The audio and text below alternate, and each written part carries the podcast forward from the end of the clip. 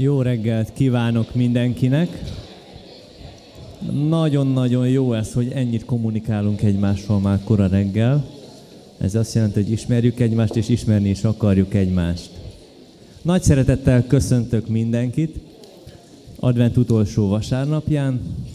Aki még esetleg az előtérben van, biztatom, hogy jöjjön előre nyugodtan, helyet foglalhat, elő még vannak helyek, bár oldalt is vannak még.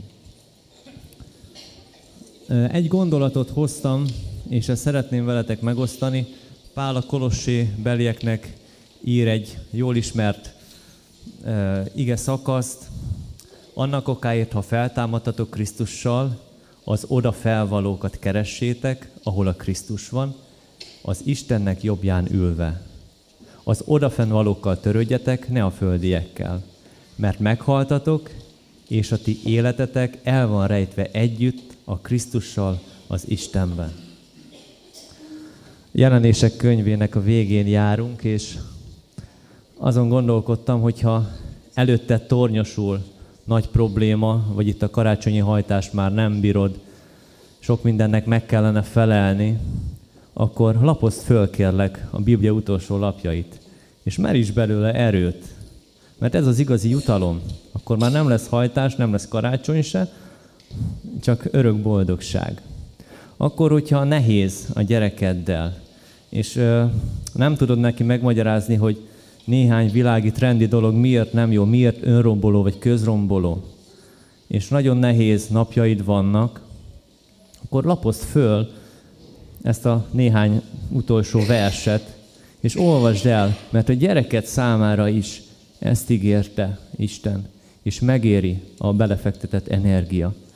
Hogy a szomszédoddal, az osztálytársaddal, vagy épp a munkatársaddal van probléma, egyszerűen nem tudod odaélni magad Jézusnak, Jézust, bocsánat, nem magad, Jézust az emberek elé, akkor, akkor lapozd föl, és gondolkodj el azon, hogy miért van értelme annak, hogy te Krisztust bemutasd. Az Úr Jézus szeretne a szomszédod, az osztálytársad, a munkatársad partnere lenni, férje lenni az örökké valóságban. Olyan énekeket fogunk énekelni, amiben a menny is szerepelni fog, de még itt ezen a földön vagyunk, és méltó Isten, hogy dicsérjük, imádjuk és magasztaljuk őt. És olyan énekeket fogunk énekelni, amiben benne van az, hogy mi vágyódunk arra, hogy most megáldjon bennünket, most segítsen bennünket. Nem mindennapi dolog történt a csapatban sem, hogy mindannyian itt vagyunk, megőrzött, megvédett bennünket az Úr az elmúlt napokban is, és nem minden nap védelem az, ami, ami rád is hárul, ami rád is vonatkozik.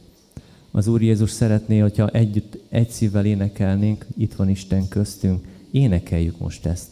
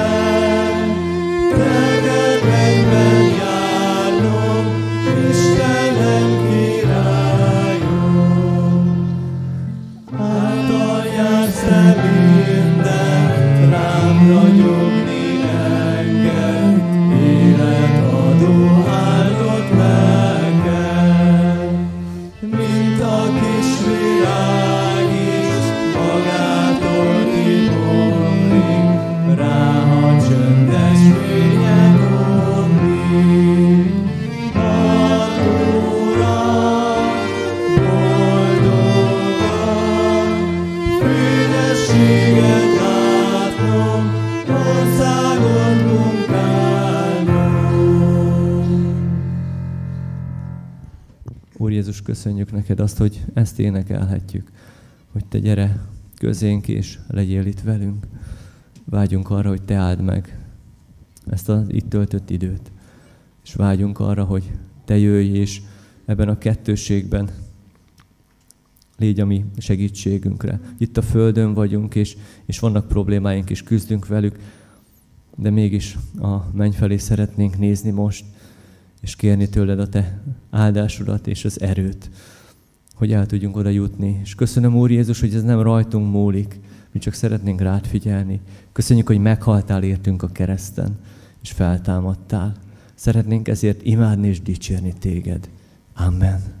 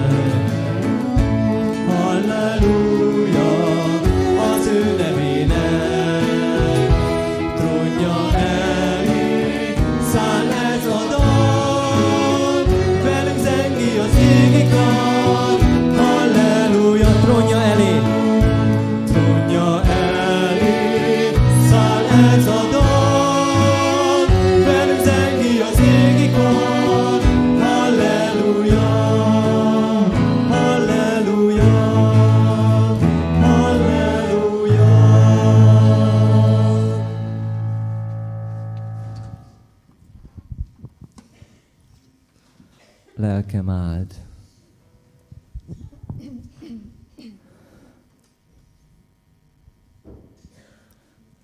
téged áll.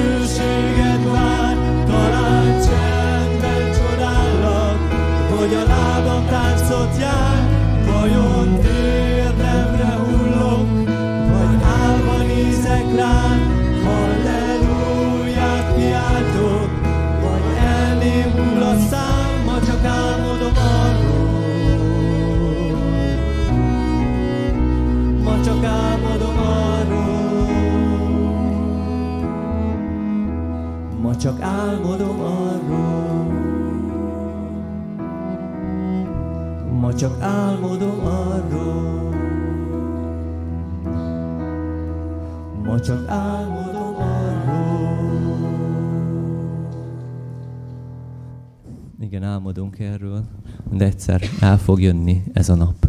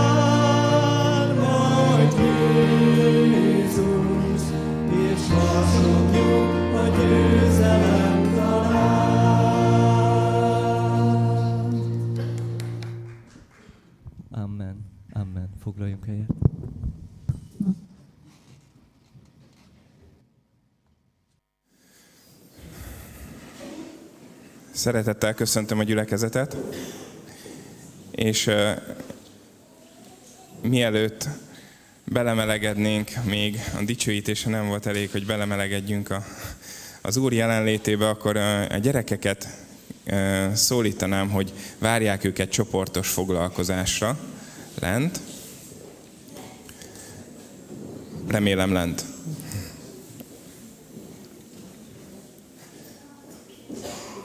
Megvárjuk, hogy kimenjenek a kicsik. Berni, te is menjél, hajrá! Indulj meg!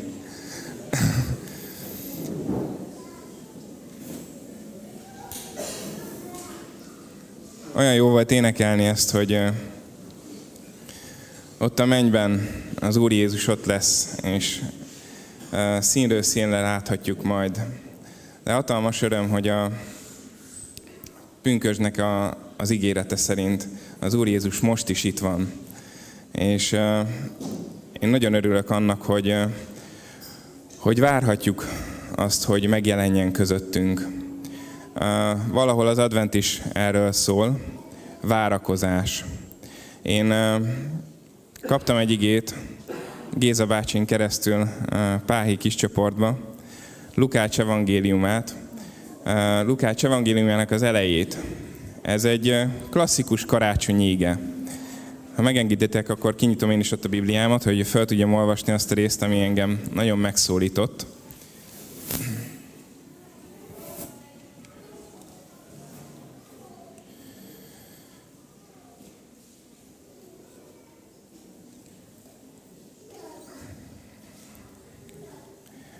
Tehát Lukács evangéliumának a második része, és abból a negyedik verstől olvasnám a hetedik versig. Felment József is a galileai Názáretből Júdába, a Dávid városába, amelyet Betlehemnek neveznek, mert Dávid házából és nemzetségéből való volt, hogy összeírják jegyesével Máriával együtt, aki áldott állapotban volt. És történt, hogy amíg ott voltak, eljött szület, szüle, szülésének az ideje, és megszülte elsőszülött fiát. Bepójálta és jászolba fektette, mivel a szálláson nem volt számukra hely. Ez egy nagyon klasszikus karácsonyi ige, Pintér Béla még dalt is írt róla, hogy az Úr Jézust ugye nem fogadják be, hogy te vajon befogadod-e. Én nem ezzel az üzenettel jöttem most elétek, és nem ezt az üzenetet szeretném átadni nektek. Itt ebben a történetben volt másik két szereplő az Úr Jézuson kívül. József és Mária volt az a két szereplő. És az ő személyük engem nagyon megérintett, pontosabban az ő szerepük ebben a történetben. Kevés beavatott ember volt abban az időben, aki bizton tudta az Úr Jézusnak az érkezését. Mária és József ennek a nagyon kis csoportnak a része volt. Ők biztosan tudták azt, hogy a megváltó, az, aki elveszi a világ bűneit, az, akit a Jóisten megígért, az azon a napon érkezni fog, amikor megindult ugye a szülés. És ami miatt engem nagyon megérintett ez a két személy, az az, hogy bár nyilván hatalmas tömeg volt ott Betlehemben, bár nyilván a vajúdásnak a fájdalmai az, az egy nehezítő körülmény, amikor az embernek még az se biztos, hogy hol fog szülni, vagy hol éri őt az este. Ennek ellenére ők alázattal, türelemmel és szerít szívvel fogadták azt, amit Isten rájuk helyezett, és lehet azt mondani, hogy beérték egy jászollal. Engem ez az alázatos szív szólított meg. Az a fajta türelem, az a fajta higgadság, amivel ők fogadták azt, azt az üzenetet, hogy Jézus érkezik. És fel is ébresztett egy picit abból a karácsonyi forgatagból, ami, hogyha kinézünk az utcára, akkor mindenhol lehet látni a feldíszített karácsonyfákat, mindenhonnan a karácsonyi zene szól, és, és hát karácsonyi őrületnek hívjuk ezt. És felébresztett engem ebből, hogy ezek az adventi gyertyák is, ahogy egyre többet gyújtunk meg, minket arra készítenek, hogy az Úr Jézust fogadjuk be, és alázatos és töredelmes szívvel. Én nagyon remélem, hogy a mi szívünk így tudja fogadni most az Úr Jézus érkezését, az ige hirdetésen keresztül is. Én arra kérném a gyülekezetet, hogy imádkozzunk az ige hirdetőért, Sámuelért, kettesével, hármasával, és imádkozzunk a szívünkért, hogy megnyíljon, hogy az Úr Jézus bele tudjon költözni a mi szívünkbe. Egy rövid csöndes imára buzdítom a gyülekezetet.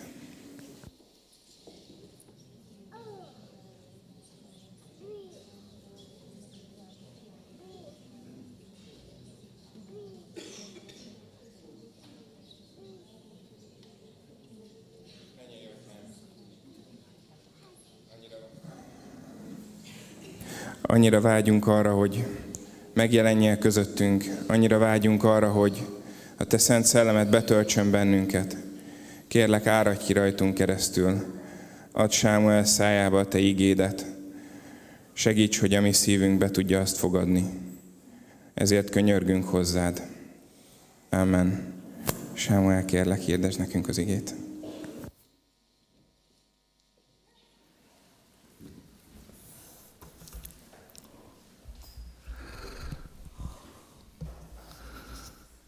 Elérkeztünk a jelenések könyvének a végéhez. Lehet, hogy némeknek ez már sok volt. A kis csoportunkban vettem észre, hogy a friss hívőknek picit sok volt ez a könyv. De hiszem azt, hogy itt, amikor már a könyv záró rendelkezéseivel foglalkozunk, itt már nincs látomás. A jelenések könyve hét nagy-nagy látomást tartalmaz, és most megnézzük a könyv záró részét. A 22. fejezetet keresétek meg Bibliátokban, és elolvassuk a könyv végét. 6-tól 21-ig olvasom Isten igéjét. Gyertek, álljunk fel, és úgy hallgassuk az igét.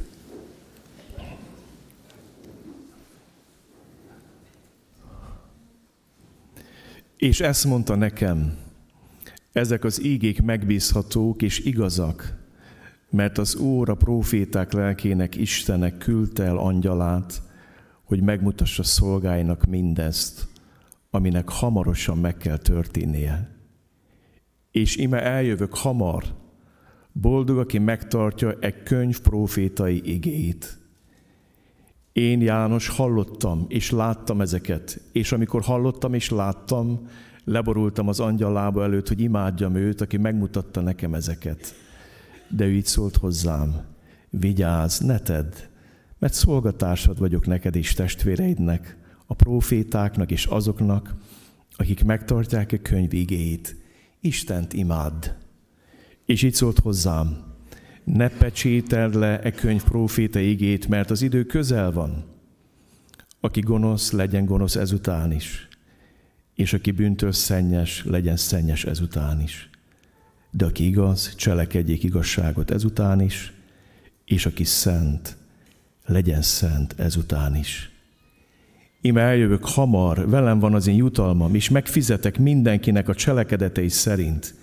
Én vagyok az alfa és az ómega, az első és az utolsó, a kezdet és a vég. Boldogok, akik megmossák ruhájukat, mert joguk lesz az élet fájához, és bemennek a kapukon a városba. Kívül maradnak az ebek, a varázslók és a paráznák, a gyilkosok és a bálványimádók, és mindenki, aki szereti és cselekszi a hazugságot. Én Jézus küldtem el angyalomat, hogy ezekről bizonyságot tegyen nektek a gyülekezetek előtt. Én vagyok Dávid gyökere és új hajtása, fényes hajnalcsillag. A lélek és a mennyasszony így szól, jöjj! Aki csak hallja, az is mondja, jöjj! Aki szomjazik, jöjjön! Aki akarja, vegye az élet vizét ingyen. Én bizonyságot teszek mindenkinek, aki a profécia eme könyvének beszédét hallja. Ha valaki hozzátesz ezekhez, arra Isten azokat a csapásokat bocsátja, meg meg vannak írva ebben a könyvben. Ha pedig valaki elvesz e proféta könyv igéből, attól Isten elveszi az osztály részét az élet fájából, a Szentvárosból és mindabból, ami megvan írva ebben a könyvben. Így szól az, aki ezekről bizonyságot tesz. Bizony hamar eljövök. Amen. Jöjj, Uram Jézus! Az Úr Jézus kegyelme legyen minnyájatokkal. Amen. Uram, félelmetes itt állni, a Te nevedben szólni. Túl nagy felelősség ez, nehéz ezt hordozni, Uram, de kérlek, jöjj. Hiszem, hogy Te vagy a testélet ége, és hiszem, hogy bárhol nyitjuk a Bibliát, az első lapjától az utolsóig veled van dolgunk, Jézus Krisztus. Hiszem, Uram, azt, hogy nem lehet belőle kivenni, nem lehet beletoldani, mindenütt Te ragyogsz át. Most is erre van szükségünk. Ragyogd át ezt a néhány ige verset, amit felolvastunk és kérlek, hogy gyújts világosságot a szívünkbe, a lelkünkbe, a szellemünkbe, és áraz ránk a te kegyelmedet. Amen. Foglaljatok helyet. Hmm. Muszáj visszamennem a könyv elejére, és itt a könyv legvégén szólnom kell nektek János és a könyv keletkezésének a körülményeiről.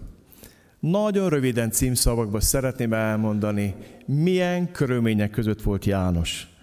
Amikor a jelenések könyve íródott, utolsó könyvként a Bibliából, akkor az egyház egy nagyon-nagyon erős üldözésnek a gyűrűjében, szorításában volt. Dominiciánus császár volt az, aki vakmerően kérdette, hogy a császár, úr és Isten. Ezt a jelzőt aggatta magára, és azért kerültek nagyon nehéz helyzetbe az korabeli keresztények, mert ők nem akarták azt kimondani, hogy a császár úr és Isten. Számukra egy úr és Isten létezett, Jézus Krisztus az Isten fia. Ez sokszor úgy működött, hogy felállították a császár képét egy-egy város szélén, egy asztalt is felállítottak, pontosabban egy oltárt, és oda kellett jönni, és imádni kellett. És terelték ki a városból az embereket, és meg kellett állni a császár képmás előtt is ki kellett mondani, Cézár Dominus et Deus. És ha nem mondták ki, akkor megölték őket. A keresztények kénytelenek, vagy képtelenek voltak arra, hogy ezt kimondják. Erre mondja Pál a korintusi levélben, hogy senki sem mondja azt, hogy Jézus Krisztus Úr, csak is a Szentlélek által. Amikor az életed és a halálod múlik azon, pozitív és negatív értelemben, hogy Jézus Krisztus a te urad, a megváltoz Isten fia. Egy másik körülmény, amiben János volt, az egyház, a tévtanítások gyűrűjében volt. Két nagy klasszikus tévtanítás volt, sokkal több, de kettő mindenképp. Az egyik a judaisták tévtanítása, hogy az evangéliumhoz kell még hozzátenni valamit. Kell bővíteni, körül kell metélkedni, be kell tartani egy zsidó mindenféle rituális törvényt, kötelezni próbálták rá a pogányokat. Ez volt az egyik nagy tévtanítás, amivel Pálapostól birkózott, és volt egy másik nagy tévtanítás, a gnoszticizmus, amivel János birkózott. A harmadik körülmény, amiben János van, amikor ezt a könyvet írja, hogy kivégezték az összes társát. Tudjátok, volt 11 apostol plusz Júdás, és a 11-be számoljuk be Judás helyett, Jánoson kívül Pálapostolt. És János az az apostol az egyetlen, aki nem erőszakos mártírhalált halt az Úr Jézusért. Rengeteget szenvedett, de őt nem ölték meg. És képzeld el, amikor azok az emberek, akik szemtani voltak mindannak, aminek te, kollégáid, munkatársaid szép lassan hallott, őt is megölték, őt is megölték, őt is megölték. Rási számíthatok már a föld életben. Képzeld el ezt az egyedül létet, ezt a magányt. Bizonyára az apostoloknak volt egy olyan közösség, amit csak egymás közt tudtak megbeszélni, és egy nagyon nehéz helyzetbe került. Aztán maga János is üldözve volt, egy kényszer munkatáborban volt a Pátmos szigetén, ez egy szikla sziget volt, nem túl nagy sziget, egy börtönsziget. Hadd mondjam nektek, már akkor léteztek ilyenek. Tito idején is volt ilyen, külön női, külön férfi sziget, politikai elítélteket oda elzárták. Voltam egyszer egy ilyen szigeten, és tele van a szélén őrbódékkal, megfigyelők a partvidékét.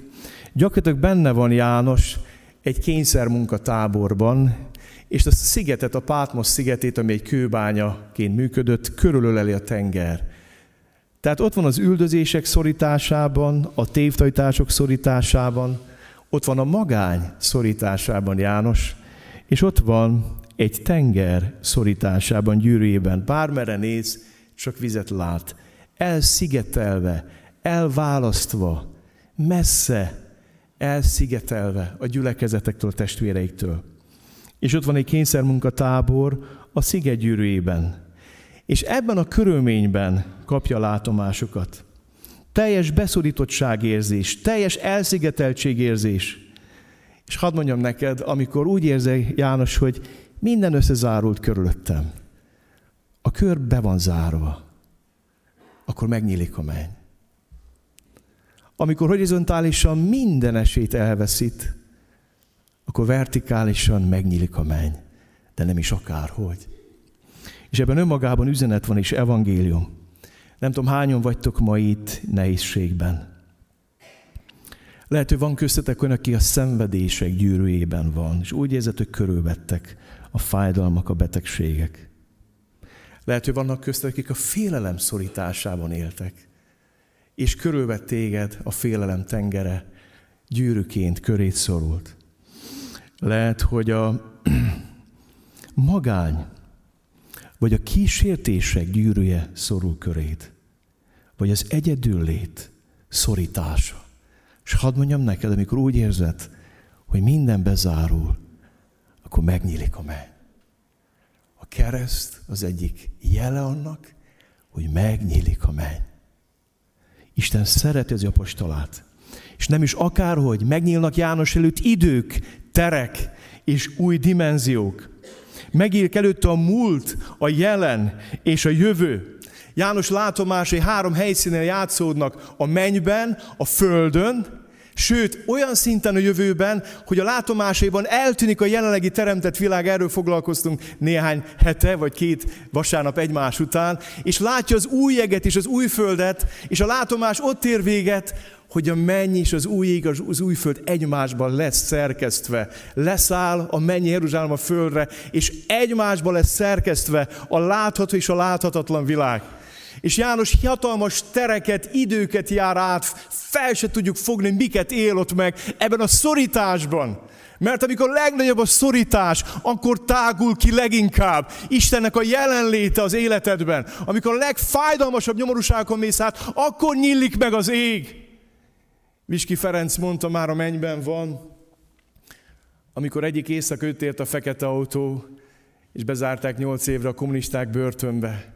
A feleségét öt gyerekkel elvitték a Duna-deltába, kényszermunkatáborba, egy viskóba, aminek nem volt teteje, ázott be, vagy csak félig volt teteje, és gyötörték a félelmek. És egyszer csak nem adták át a leveleket, amiket a feleség küldött. Csak plegykákat hoztak be, a feleséged elhagyott, és férhez ment máshoz. És azt mondta, megnyílt a menny a börtönbe. És elkezdett szólni hozzám az Isten, és tudtam, hogy ki az én feleségem, és tudtam, hogy semmi nem igaz ezekből a hazugságokból. Tudtam ebben a szorításban, és azt, amikor megnyíltam menj, akkor azt mondta az Úr, Uram, ha te küldtél ide, te engedted, meg ide kerülök, akkor kérlek, mutasd meg, mi a feladatom. És onnantól kezdve a börtön lett számára a parókia, az a hely, ahol elkezdett szolgálni. Egy új munkaterület, egy feladat. Hadd mondjam neked, nem tud az ördög téged úgy beszorítani, ha Isten gyermeke vagy, hogy felfele ne jön meg a menny. És föld, menny, ég és föld, új ég és új föld. Érdekes ebben a levélben látni azt, hogy kinyílik János előtt. És hatalmas tereket, időket jelbe, múlt, jelen és jövő. És dimenziókat fel nem tudjuk fogni. Csodálatos ez.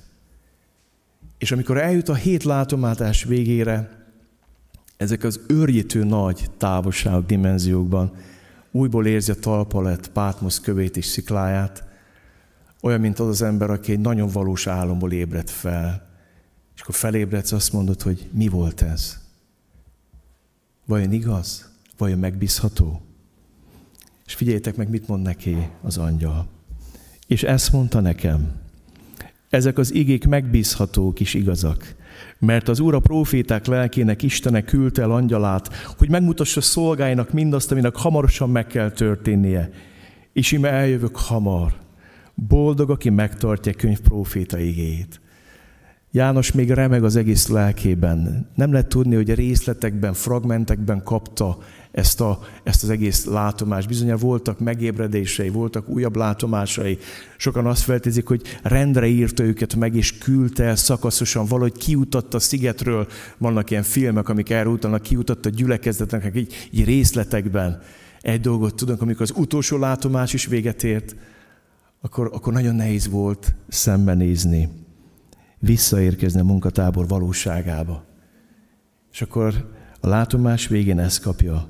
Ezek az igék megbízhatók és igazak, mert az Úr a proféták lelkének Istene küldte el angyalát, hogy megmutassa szolgájnak. Kedveseim, a jelenések könyv az egyetlen olyan könyv, amit Jézus bizonyos értelemben szignóz. A Bibliák legnehezebben érthető könyve azt mondja, hogy legyél nyugodt János, nem halucináltál, nem zakkantál meg, tényleg velem találkoztál, tényleg azt láttad, mi be fog következni. És hadd mondjam nektek, a történelem azóta is igazolja, hogy amit János látott, az igaz.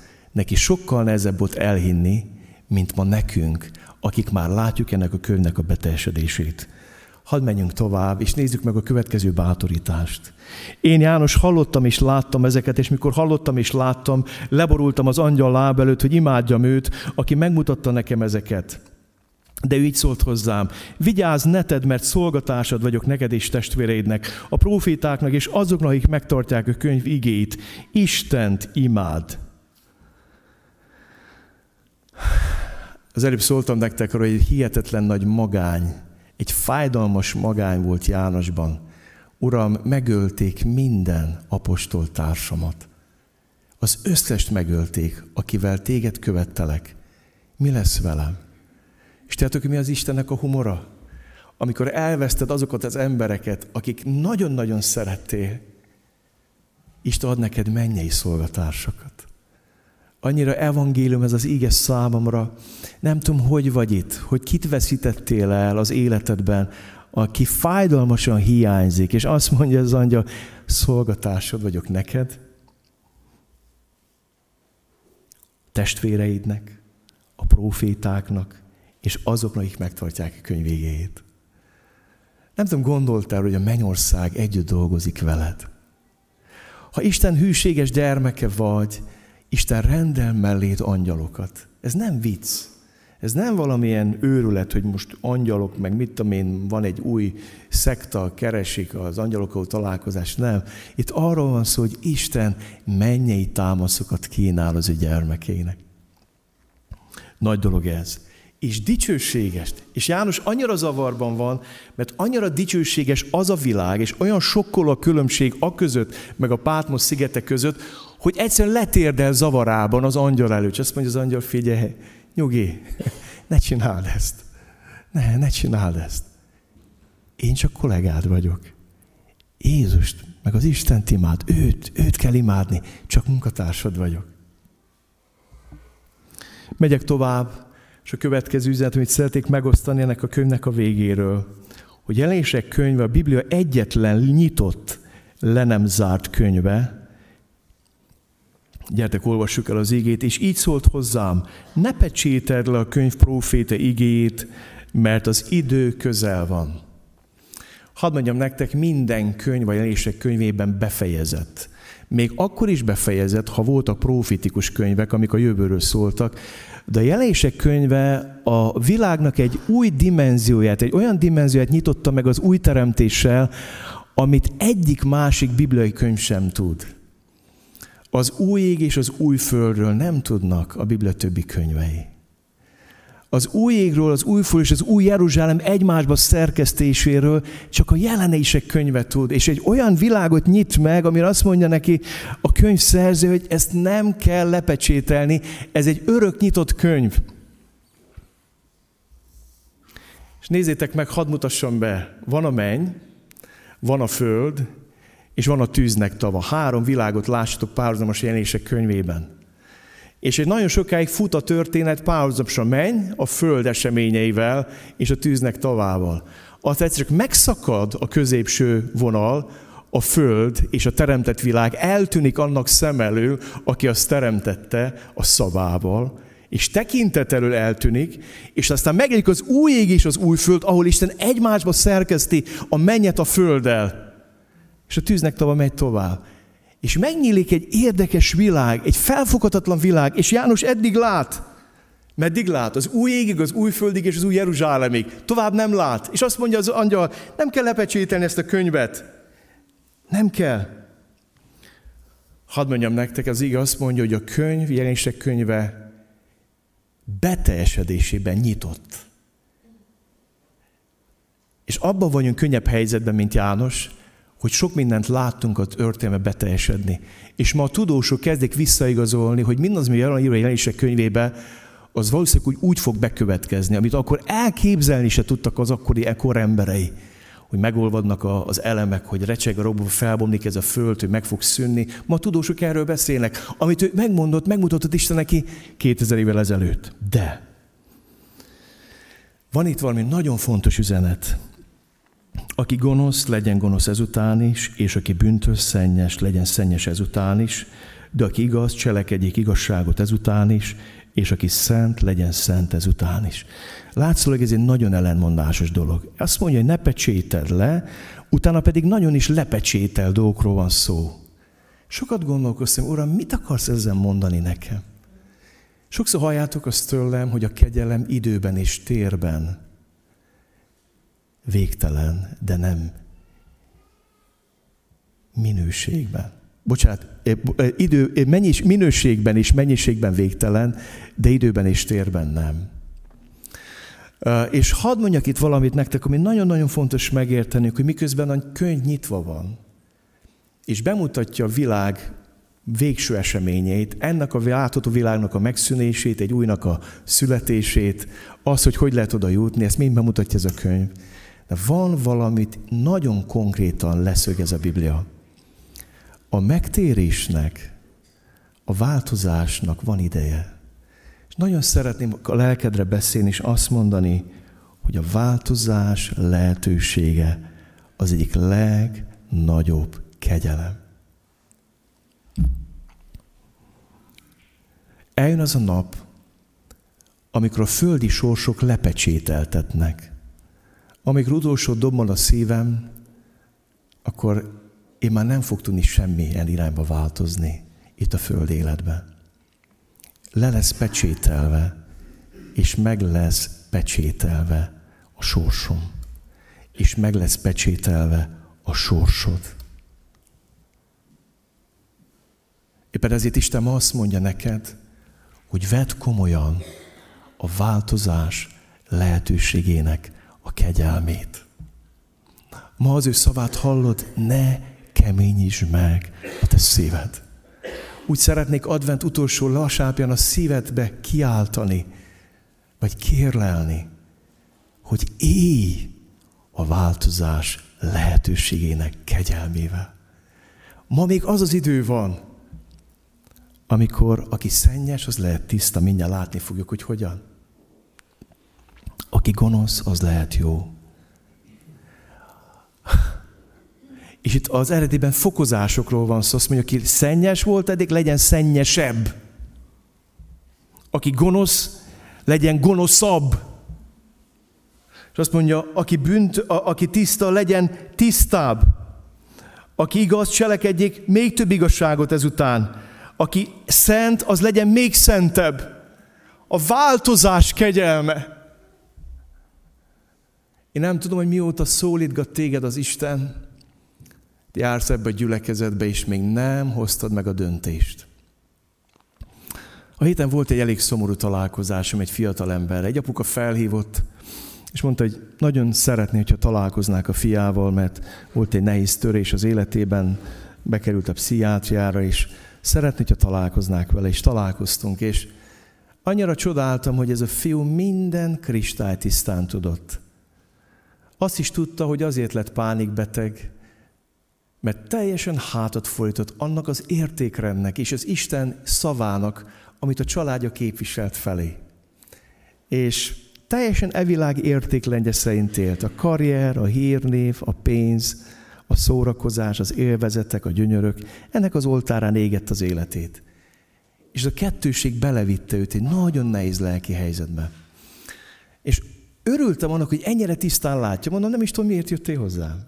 Tehát egyszer, akkor tiszta sor, nem? Akkor tudod, hogy mit kell csinálni. És azt mondta, még nem igazán tudom, hogy meg akarom hozni ezt a döntést. És mondtam neki, hogy figyelj, nem tudok rajtad segíteni. És bocsáss meg, az Isten se tud rajtad segíteni. Azért, mert ezt a döntést csak te hozhatod meg.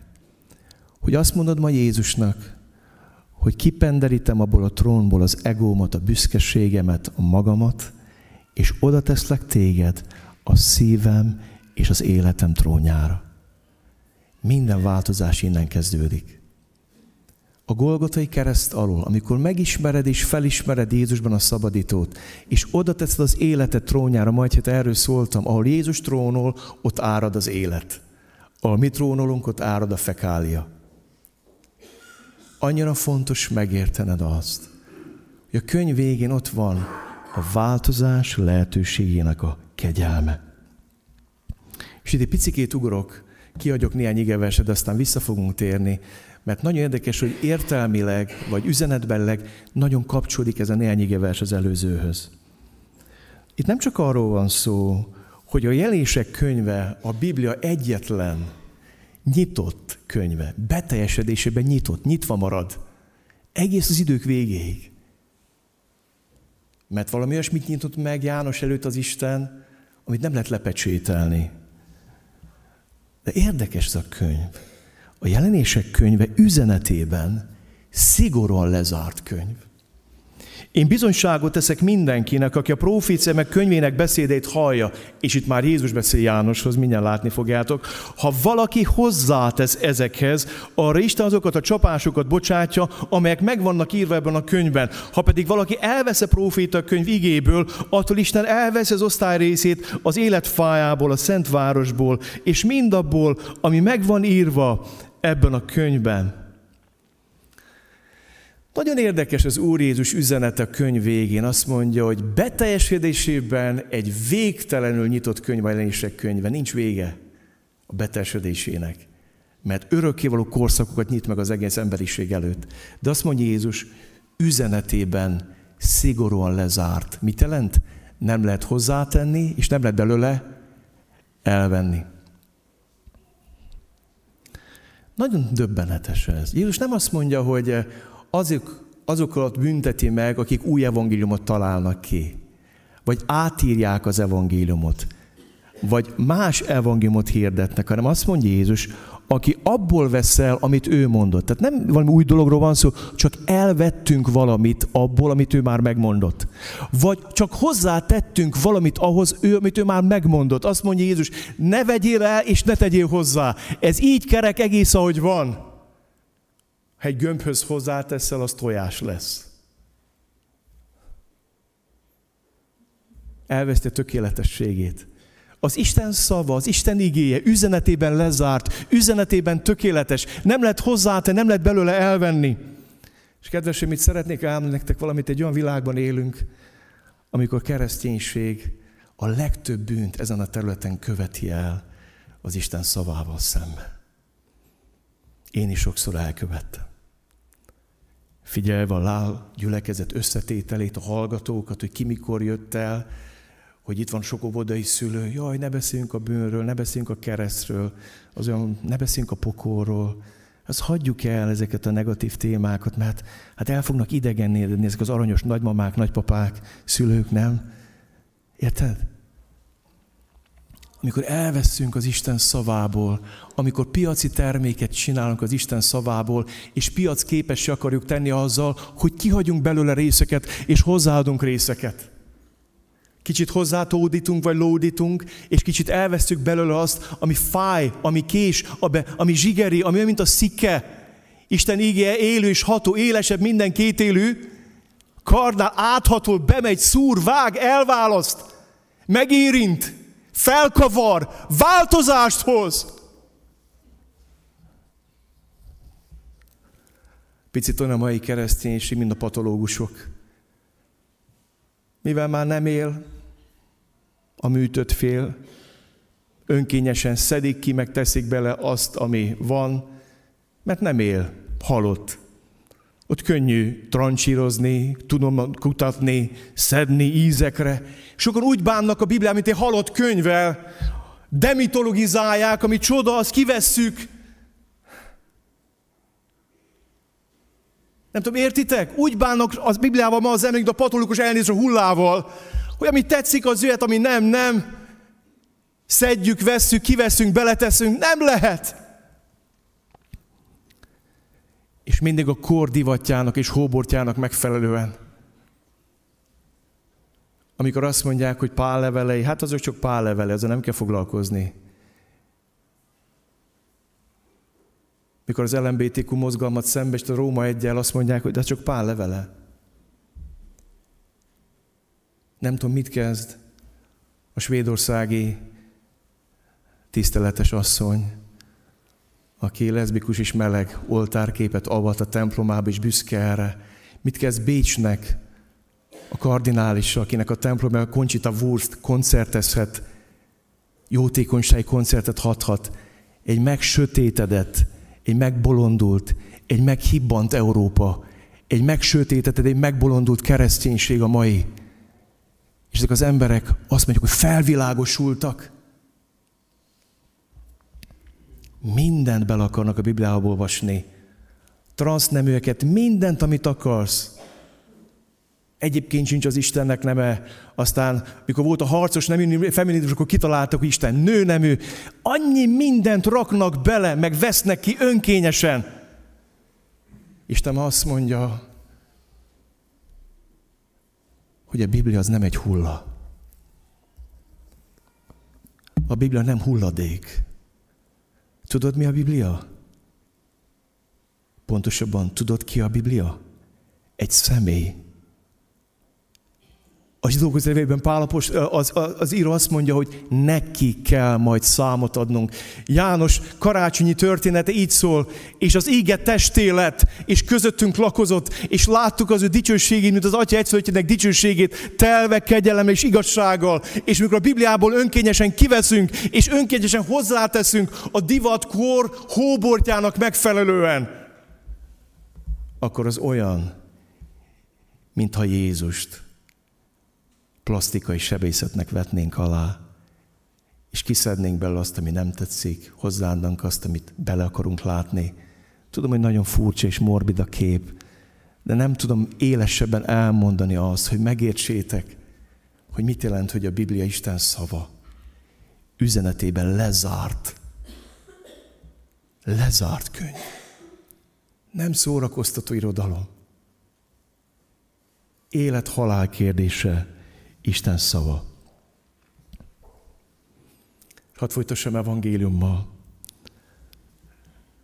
A bevezetésben elmondtam, hogy János mi mindennek a szorításában van.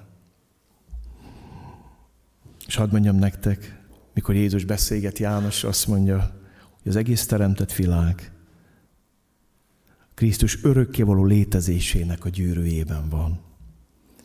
Én eljövök hamar, velem van az én jutalmam, és megfizetek mindenkinek a cselekedetei szerint.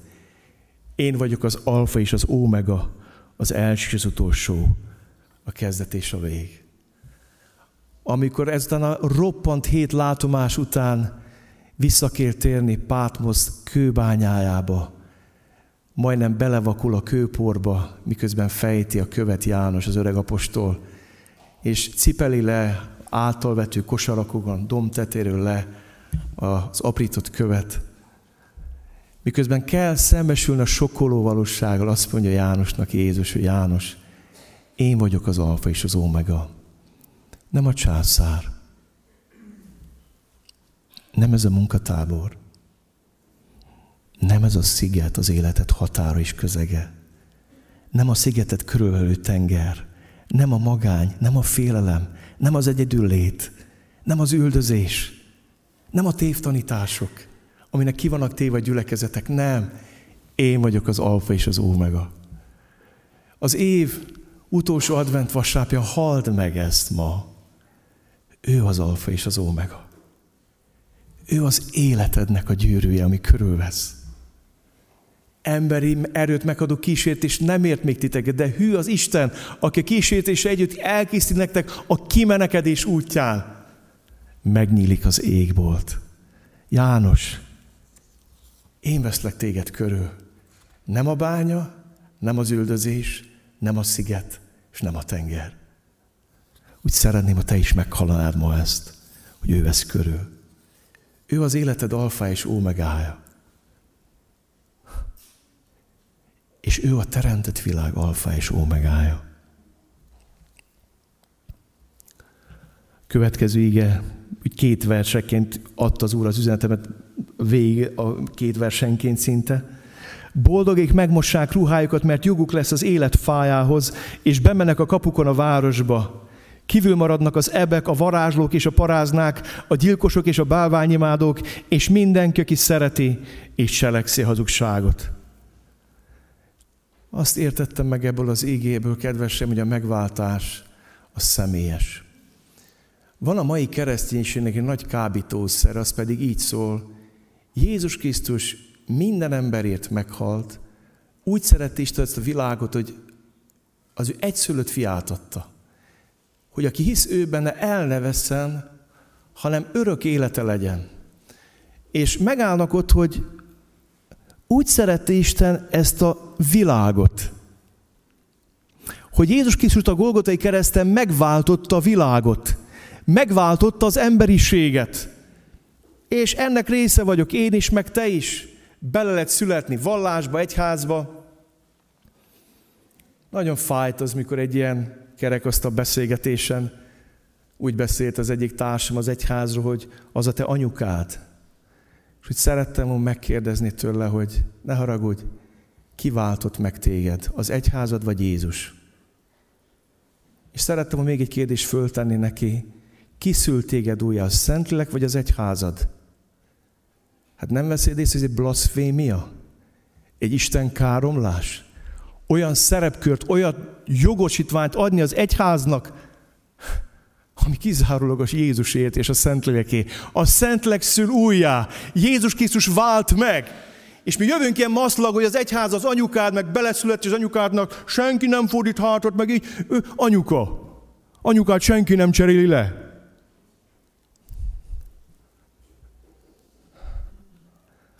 Tudjátok, miért kell erről ennyire sarkosan beszélni?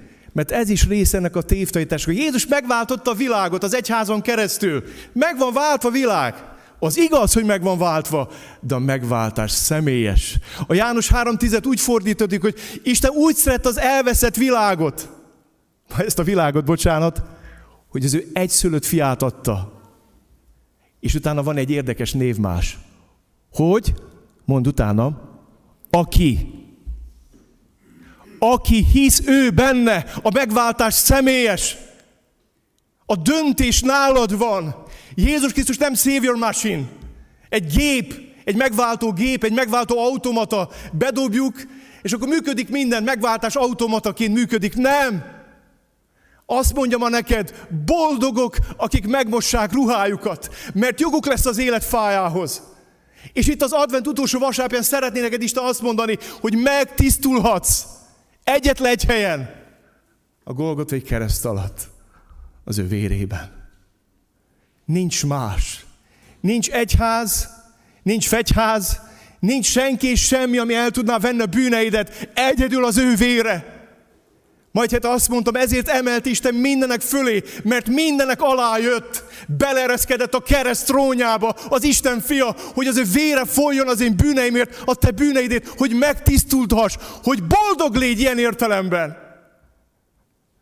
Hadd kérdezzem meg tőled, már tapasztaltad ezt az örömöt és boldogságot, hogy megtisztított, megmosott, Boldog, akik megmossák ruhájukat, mert jog lesz az élet fájához, és bemennek a kapukon át a városba. És nézd meg a személyességet. Kívül maradnak az ebek, a varázslók, a paráznák, a gyilkosok és a bálványimádók is. Mindenki szereti és szólja a hazugságot, vagy cselekszi. Személyes. A megváltás személyes. Megváltás személyes. És a végén Jézus maga szignózza a könyvet, hitelesíti.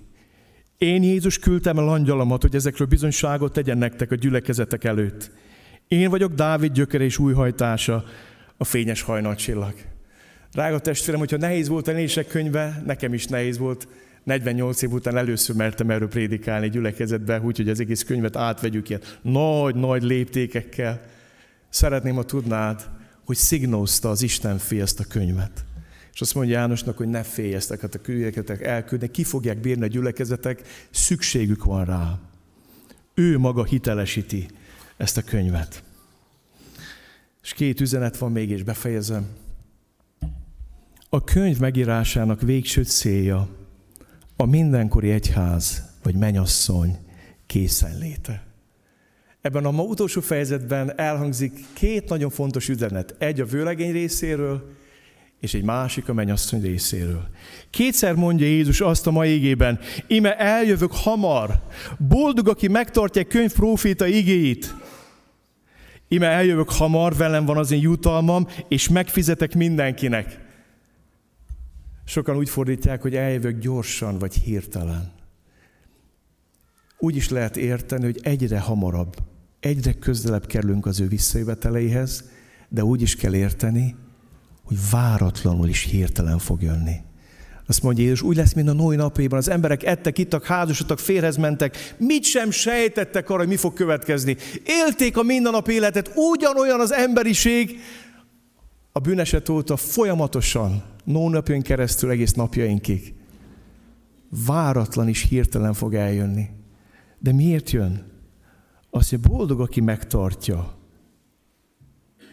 a könyv profitégét azért jön, hogy, hogy találkozon azokkal, akik megtartják az ő szavát. És tudod, miért jön? Azért jön, hogy jutalmat hozzon. És nézzétek meg, mi a gyülekezet válasza. A normális gyülekezet, bocsánat, a normális menyasszony egyetlen lehetséges válasz ez. A lélek és a menyasszony így szól. Mond, jöjj. Gyertek mondjuk egyet, a lélek és a mennyasszony így szól, jöjj. Aki csak hallja, az is mondja, jöjj. Aki szomjazik, jöjjön. Aki akarja, vegye az élet vizét ingyen. Miről van itt szó? Két irányú készenlét. Amikor a mennyasszony normális, és az egyháza helyén van, ha Jézus azt mondja, hogy eljövök hamar, mi az első szava? Vertikálisan jöjj. És a másik reakciója horizontálisan, gyere te is. Figyeld meg a mennyasszony reakcióját. Úr Jézus, gyere! De egyből megmozdul az egyházban mindig valami, hogy rengeteg elveszett ember van még körülöttünk, és akkor mit kell mondani? Aki akarja, vegye az életvizét ingyen, gyere! Két irányú jöjj! Akkor van helyén a gyülekezet, amikor folyamatosan várja Jézust, és folyamatosan szereti az elveszett világot. Egy két irányú. Jöjj! Jöjj! És én is ezt tudom nekem, hogy gyere! Ne vár tovább! Nem tudom, lesz-e még egy advented, nem tudom, lesz-e holnapod. Annyi tragédia történik napjainkban. Nem tudom. Isten azt mondja, jöjj! Amikor a vőlegény azt mondja, eljövök hamar, az egyház azt mondja, jöjj! És szétnéz körülött, és azt mondja, jöjj. Napokban beszélgettünk Gergővel arról, hogy a négy oszlop közül, hogy áll a gyülekezetünk, szégyenkezés nélküli imádat, megalkovás nélküli hirdetés, szüntelen ima, bátor evangelizáció vagy tanúságtétel. És valahogy arra jöttünk Gergővel a beszélgetésbe, hogy, hogy talán az evangelizációs lába most a legrövidebb a gyülekezetünknek. És tudjátok, hogy mi altat be minket? Az internet. A kecskeméti gyülekezetet bealtatta az internet. Elbújtunk a mögé, hogy egy héten belül 4, 5, 6, 7 ezer ember visszanézi az alkalmat. Nem tudom, tudjátok, hogy annak nagy része hívő ember. Nagyon nagy része hívő ember, nem az elveszett világ. És azt is szeretném elmondani, hogy a kecskeméti gyülekezetnek a felelőssége elsősorban kecskemét. Amen. Amen. Kecskemét. A barátod, a barátnőd, a szomszédod, a gyermeked, a férjed, a feleséged, a munkatársad, és nem mondasz, hogy hát testvér, amíg a messziről jönnek emberek. Én is örülök. Bejöttem ide ma reggel fél nyolckor, és megjött a pityú három pici gyerekével. Ők hatkor felkeltek Kunszem Miklóson, hogy fél nyolckor itt legyenek, hogy a dicsőtősre próbáljanak. Oda mentem a három picit, és azt mondtam, hogy ti hősök vagytok. Azt mondta az apjuk, hogy én is szoktam nekik mondani. Hősök. Mi hozza őket? Egyszer kérdeztem Pityut, hogy nem túl nehéz. Azt mondta, hogy mit mondott? Azt mondta, hogy nekem megtiszteltetés, hogy szolgáltam az Urat. Tudod, amikor a mennyasszony helyén van, akkor áldozatok árán jön és áldozatok árán hozza az elveszetteket. És úgy szeretném, hogyha ma megértenénk, hogy ez legyen a természetes reakciónk. Jézus azt mondja, ime eljövök hamar, mit mondunk rá? Jöjj. És azt mondjuk, jöjj. És ma imádkozni fogunk a ma délutánért estéért, hogy Isten szellem áradjon ki, és a megfeszített Krisztus diadalmaskodjon azok szívébe, akik eljönnek erre az evangelizáció délután könyörgni, kiáltani fogunk ezért. Muszáj ezt tennünk. És azzal fejezem be, mi a mi személyes válaszunk? János fejezi be, így szól az, aki ezekről bizonyságot tesz. Bizony hamar eljövök. Amen. Jöjj, Uram Jézus. És annyira megérintett ez az utolsó mondat, az Úr Jézus kegyelme legyen minnyátokkal. Amen. János megpihen a látomások végén, amikor ezt a levél sorozatot, áradatot megírja, megpihen, megnyugszik az Isten kegyelmébe, és megérti azt, hogy nem János fogja megtartani az egyházat, és nem a márti apostolok, hanem Jézus Krisztus az egyház ura, az Úr Jézus Krisztus kegyelme legyen minnyájatokkal. De szeretném azt mondani, az egyház készenléte a tagok egyenkéti készenlétén múlik. Klasszikus baptista gyülekezetekben nem tudom, tudjátok, hogy végződik az Isten tisztelet. Ha nem, akkor elmondom, jó? Mert nagyon sokan úgy tértetek meg, hogy nem voltatok klasszikus baptista gyülekezetben. Az úgy szokott végződni, hogy azt mondja a lelkipásztor, az Úr közel. Na látunk, tudom kik a klasszikus baptisták. Mondjátok is. Jövel, Uram Jézus, aztán még valaki még azt is hogy hamar, hamar, azt is hozzáteszik. Tudjátok, mi a problémám nekem ezzel a köszönéssel? Az a problémám, hogy kollektív várakozásban riggatja a gyülekezetet el. De még egyszer szeretném mondani, az egyház készenléte az én készenlétemen múlik. Amen? Az egyház készenléte egyenként a gyülekeztagok készenlétén múlik. Azt kívánom, hogy ebbe a két irányba dobogjon a szívünk. Jöjj, és jöjj. Jöjj. Amen.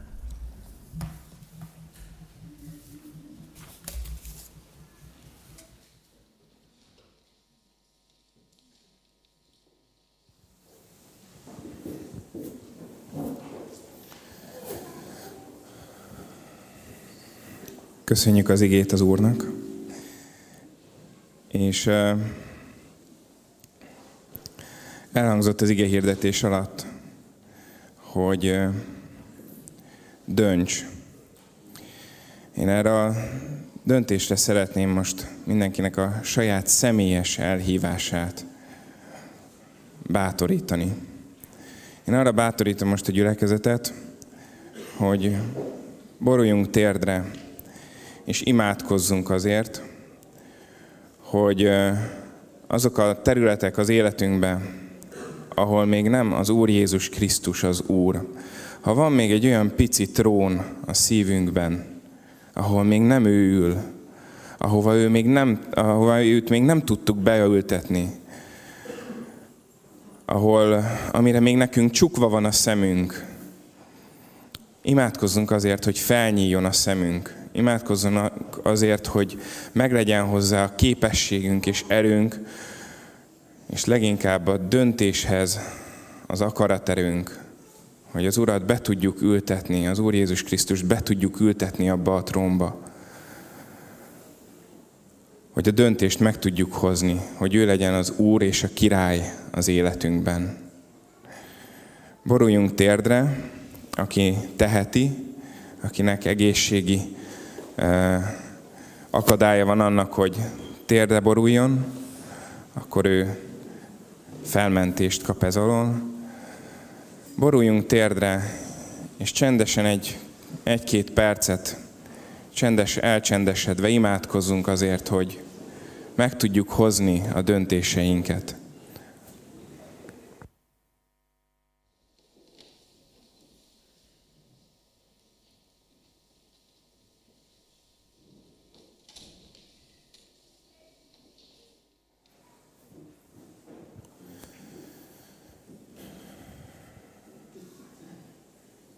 Segíts nekünk, Atyám, hogy fel tudjuk nyitni a szemünket. Segíts nekünk, Atyám, hogy meglássuk azt, amiben élünk, amiben létezünk. Segíts, hogy minél hangosabb szóval tudjuk kiáltani azt, hogy jöjj. Minél hangosabban, hogy ne csak Te hald, Uram, hanem azok a testvérek is, akiknek támaszra van szükségük.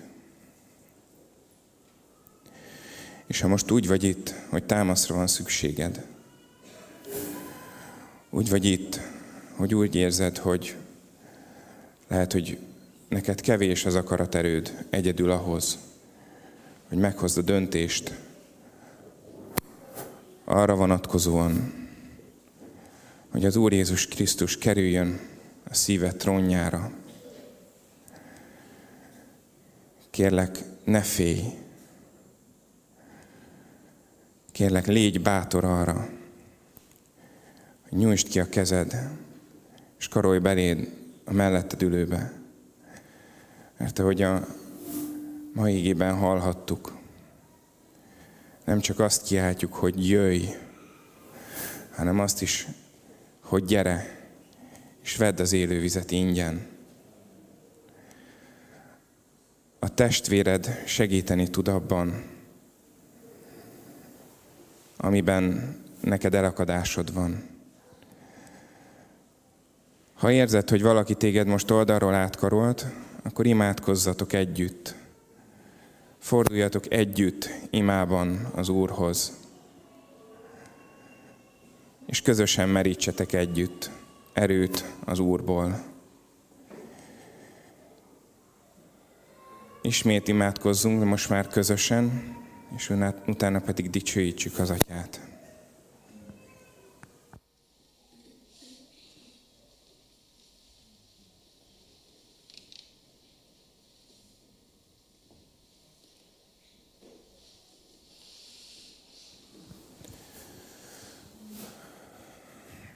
Köszönjük neked, Atyám, azt,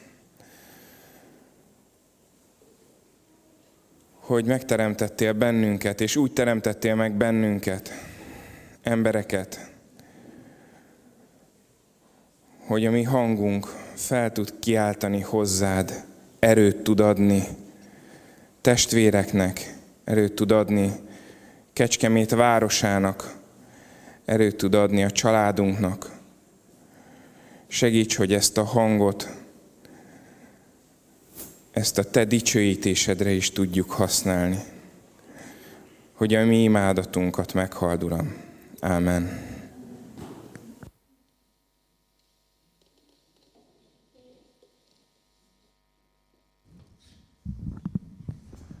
Szeretném, hogyha a következő ének alatt felbuzdulnánk, hogy az Úrnak a munkájába, az ő aratásába vegyük részt, méghozzá úgy, hogy a mellettünk lévő embereknek mondjuk azt, hogy gyere, és együtt menjünk az Úrhoz. Most illés napjait éljük, fennállva énekeljük ezt az éneket. 258-as.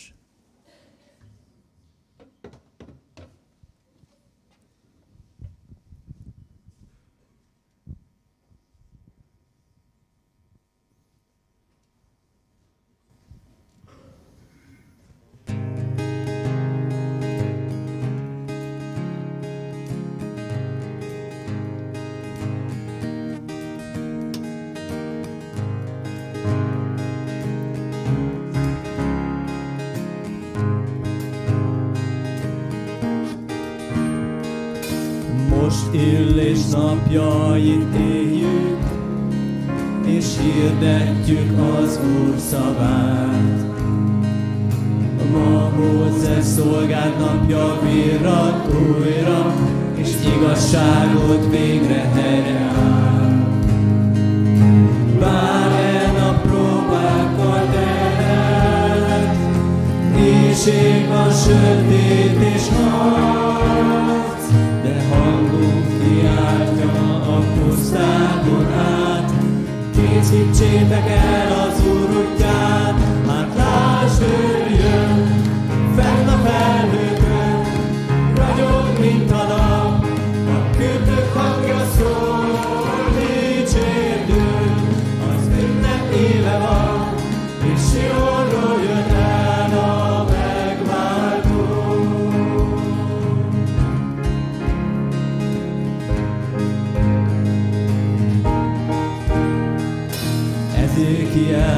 napjait éljük, a száraz csontra ismét hús kerül. Annál szolgált napját látjuk újra, a dicséretnek új templom épül. Új aratás napja jött el, a mezők már fehérlenek, és mi, mint szőlőskert munkásai, az Úr igényét így hirdetjük ki, hát lásd, ő jön, fenn a felhőkön, ragyog, mint a nap, a kürtök hangja szól, dicsérő, az ünnep éve van, és jóról jön el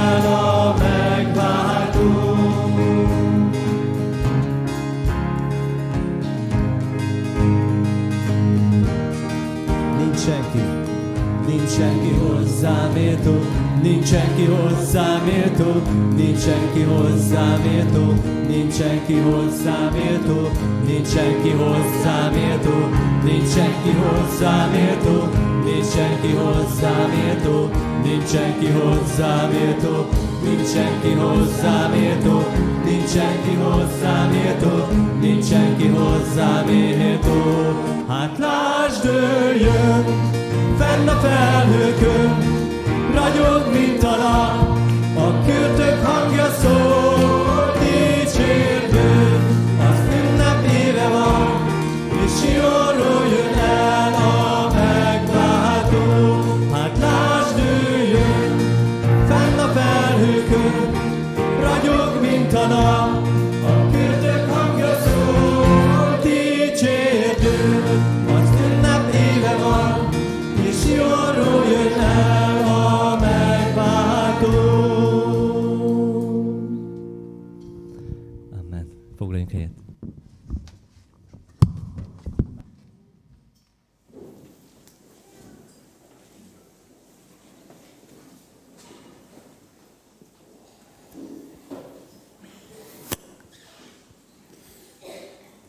Egy másik mondat is elhangzott az igehirdetés közben, hogy ha megtapasztaltad már az örömöt, amit az Úr Jézussal való járás okozott, akkor én azt gondolom, hogy ez az a bátor bizonyságtétel, amit jó, hogyha megosztasz a többiekkel. Ezt az örömhírt, hogy mennyire, mennyire jó, amikor ö, az Úr megszabadít téged, akár egy problémából, akár egy bajból. Az Úr Jézus ö, megváltó kegyelme téged felüdít. És ö, hogyha megtapasztaltál akár az elmúlt héten, akár az elmúlt időben az ő kegyelméből bármit, akkor most lehetőség van, hogy bizonyságot tégy erről. Ha van egy ilyen örömhíred, akkor bátorítalak, hogy gyere előre és mondd el nekünk, hogy együtt tudjunk vele örülni, és az Úr ilyen formán is megdicsőülhessen.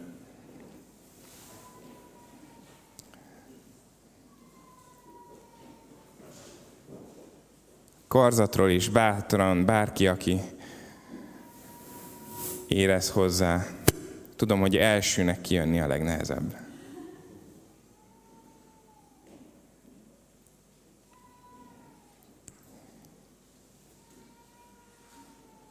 Még várok egy picit, hogyha nem, nem jön senki, vagy most nincsen senkinek olyan örömhíre, Zolinak van. Köszönjük, hogy vállaltad ezt a nehéz feladatot, hogy elsőnek kijöttél, Zoli. Szervusz. Szervusztok! Én leginkább azért jöttem ki, hogy legyen valaki az első, és várom, hogy legyen második, és lássam a másodikot. Én azt szeretném elmondani, hogy képzeljétek, én volt egy jó munkahelyem 2014-től négy éven keresztül, és azt 2018 augusztus végével elvesztettem, tehát augusztus végéig tudtam ott dolgozni, és utána jött a hosszú álláskeresési időszak, ami abszolút az Úr áldásával telt, és folyamatosan éreztem az Úr áldását, és hát hosszú volt, mert jött a szeptember, október, november, december, akkor még semmi, január, február, februárban volt egy állásinterjú, amire elmentem, és ami úgy tűnt, hogy pozitív, hogy oda mehetek dolgozni, de nem válaszoltak, nem, nem kaptam a felkérést. Így jött a március, április, május és június elején, június 11-én szóltak, vagy nem, június első hetében szóltak, hogy akkor 14-től mehetek oda dolgozni.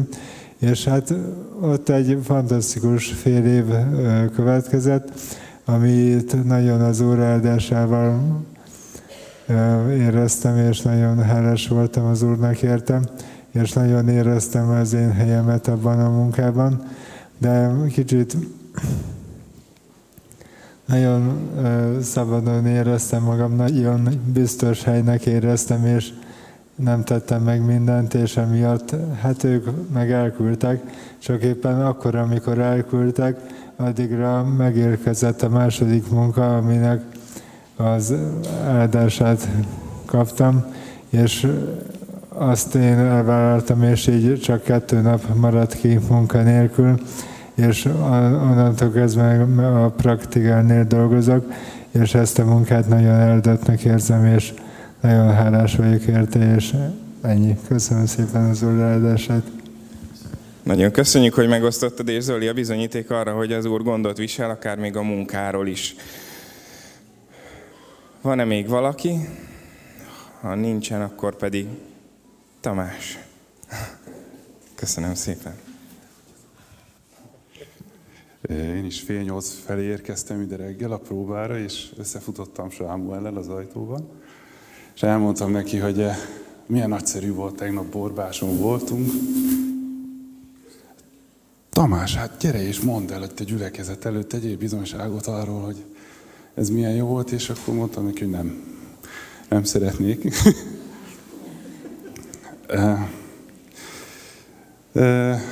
nagy, öröm, nagy öröm volt. Mentünk hárman Viktorral, Olivérrel a dicsőítést, dicsőítésben szolgálni, ott is volt cipős doboz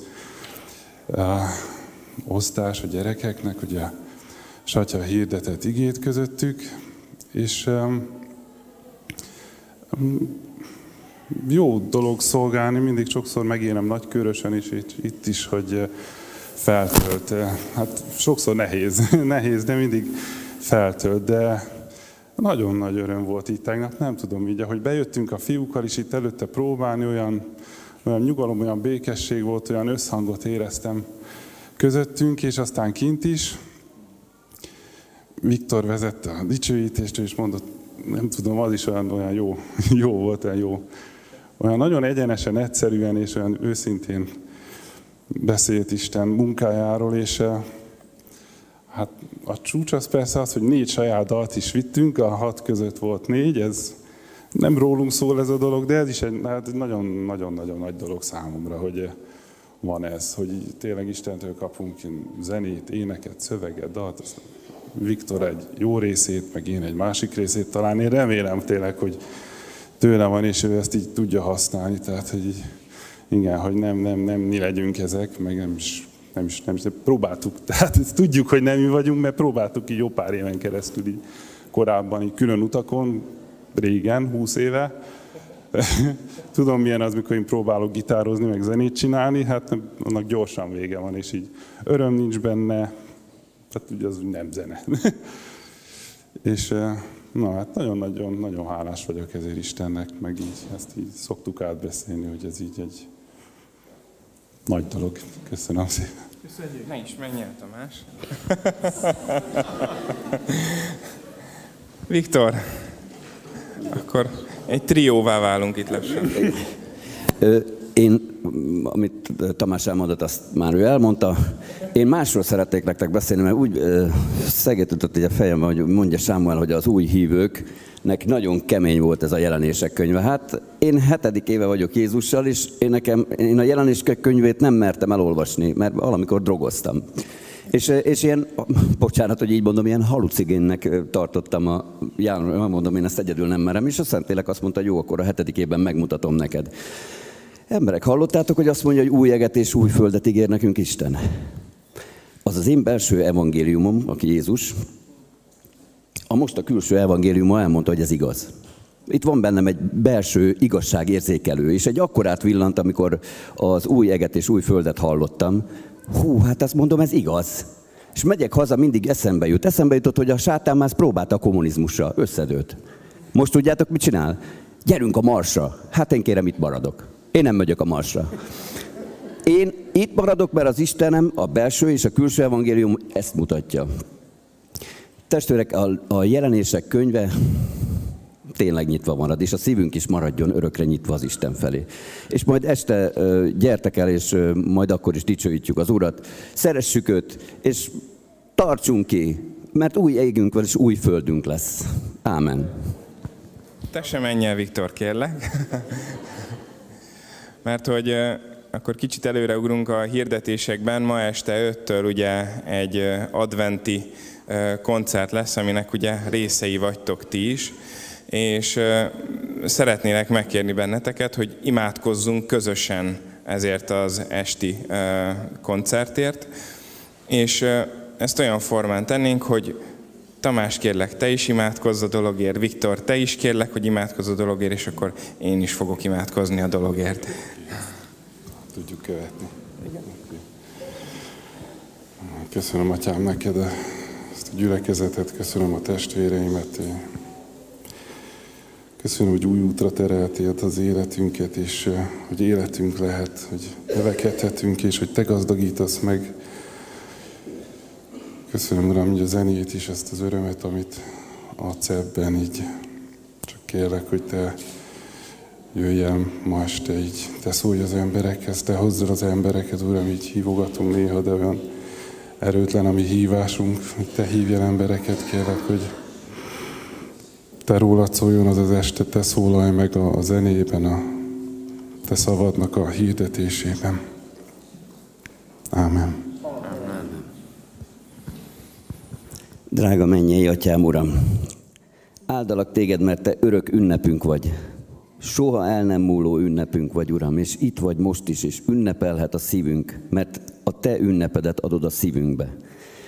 Köszönöm neked, Istenem, hogy veled lehetek, veled lehetünk, hogy élő kapcsolatunk van veled. Köszönjük azt a sok rengeteg jóságodat, az irgalmadat, a kegyelmedet, amit nyújtasz felénk, Uram. Áldassék a Te gyönyörű szent hatalmasságod, Isten. Jöjj el közénk, Uram, a mai estékben, az életünkben, vigyél minket az örökké valóságodba, mert hisszük és tudjuk, Uram, hogy Te itt vagy. Áldassék a Te nagy neved, Uram. Amen.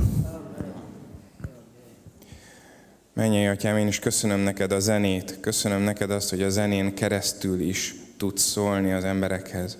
Köszönöm, Uram, hogy használod ebben Tamást és Viktort, Köszönöm, hogy ők egymásra találtak, és köszönöm, Uram, hogy Te vagy közöttük a kapocs, Úr Jézus. Add, Uram, hogy Szent Szellemed rajtuk keresztül is kiáradjon a mai estén. Kérlek, Uram, szólítsd meg a jelenlévőket igéd által. Amen. Amen. Köszönöm nektek. És hogyha más már nem jön ki, akkor a hirdestéseket fogom kérni. Tehát, ahogy mondtam is, ma este 5 órától karácsonyi koncert. Erre a, az ovis szülőket, ha jól tudom, várják szeretettel, és az óvodásokat is várják szeretettel a szervezők.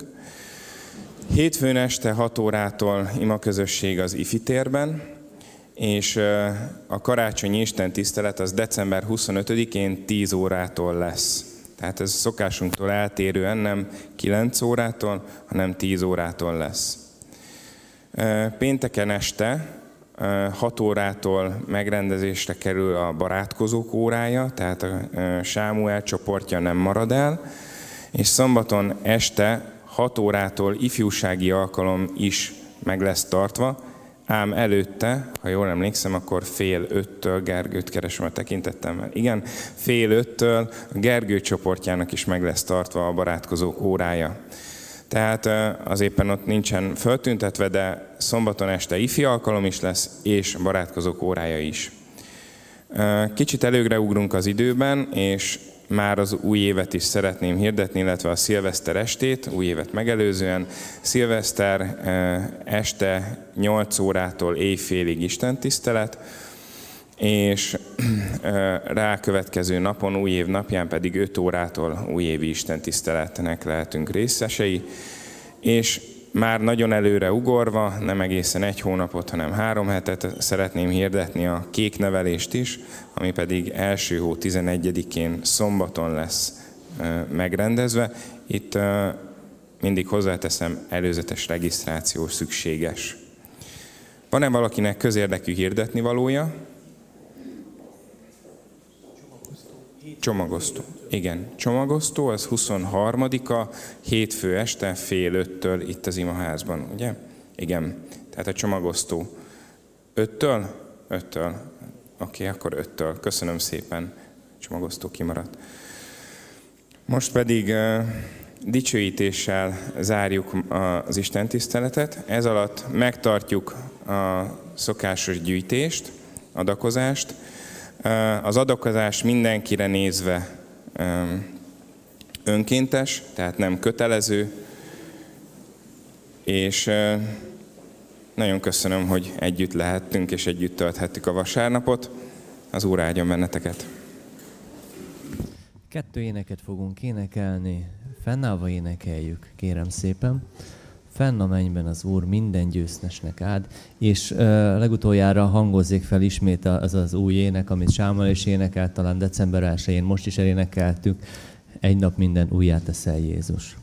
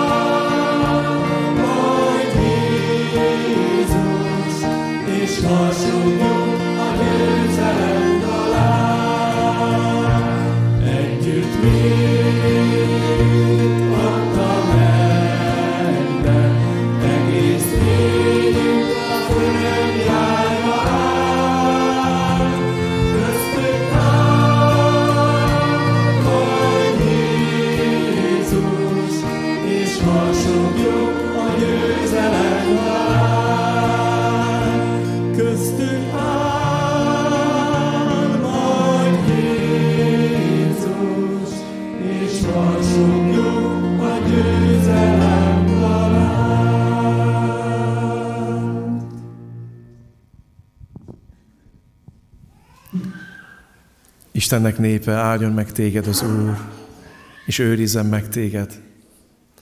Ragyogtassa rád orcát az Úr, és könyörüljön te rajtad. Fordítsa az Úr az ő orcát te rád, és adjon neked békességet. Amen. Áldott vasárnapot, és délután ötkor találkozunk ezen a helyen. Annyit kérnék a gyülekezet tagjét, hogyha nagyon sok vendég jön, már pedig jönni fognak, próbáljuk az ülőhelyeket nekik fenntartani, jó? Az ülőhelyeket.